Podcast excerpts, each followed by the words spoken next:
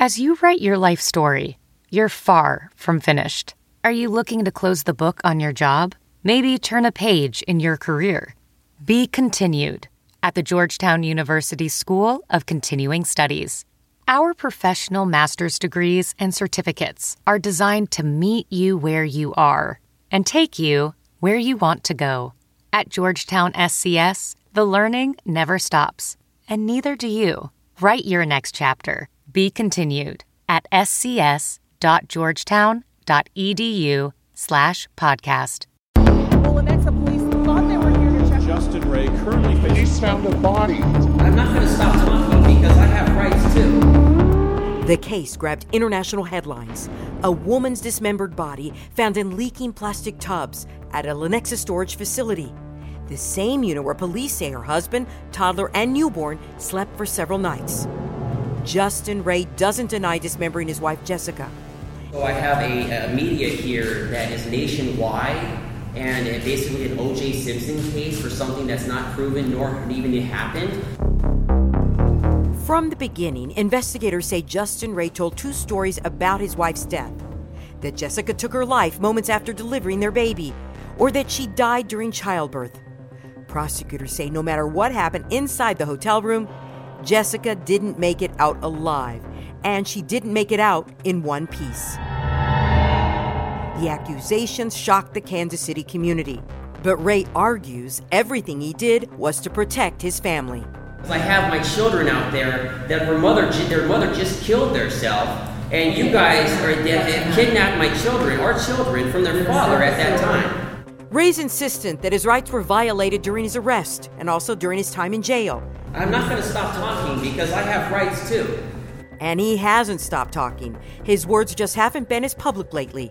Instead of a camera and microphone, he turned to a pencil and paper, writing to me, Fox 4's Kathy Quinn, from his jail cell. This is Fox 4 Crime Files, the Justin Rey letters. After I received the first letter from Justin Rey, I really didn't think there would be a second, a third, or even a fourth. In fact, after I read the first letter, I wasn't sure what to think. In that first correspondence, Rey introduced himself as, quote, the man who dismembered his wife's dead body after she passed away after giving childbirth. That was the first line in his original letter to me, and it grabbed my attention. I didn't hear from him for another several weeks. But very soon after, he mailed the second letter. In the second letter, Rey introduced himself again, but just as Justin Rey this time. He also reiterated that he wanted to get his side of the story out, the true side. In the second letter, Rey focused on some of the charges he faced. They are child endangerment and abandonment of a corpse. Rey writes Jackson County, Missouri has a warrant out for me and for an abandonment of a corpse, and that is obviously false and an illegal warrant. I've never abandoned a corpse and did the dismemberment, so I wasn't abandoning my wife's corpse, and I did not leave not one body part behind. And Johnson County, Kansas, and Lenexa, Kansas police stole the whole corpse from me. When I asked Rey about his point during our jailhouse conversation, he claimed he was at work when Jessica went into labor. He says he begged her to go to the hospital, but she refused. Now, that seems strange to me. I thought medical treatment conflicted with the Rey's religious beliefs as members of the Christian Science Church. But he insists that he wanted Jessica to go to the hospital. Abandoning a corpse isn't the only thing that Rey disputes in this second letter. He also says that he never endangered his children, and he never would. Prosecutors claim that Rey cut up his wife's body in a Missouri motel room with his toddler and newborn baby nearby.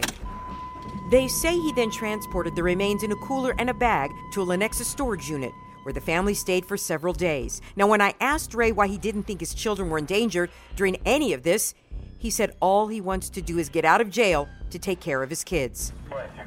Rey also claims the police never read him his rights before he was cuffed, detained, and questioned. It's something police adamantly deny. In the third letter, Rey addressed new legal trouble. Now, this time, it's the murder of a man hundreds of miles away. In our third episode of the Justin Rey Letters, we're on the record with the murder case and the evidence against him. To listen to other episodes of Fox 4 Crime Files, the Justin Rey Letters, search for them on iTunes, Google Play, and Stitcher, as well as fox4kc.com. I'm Kathy Quinn.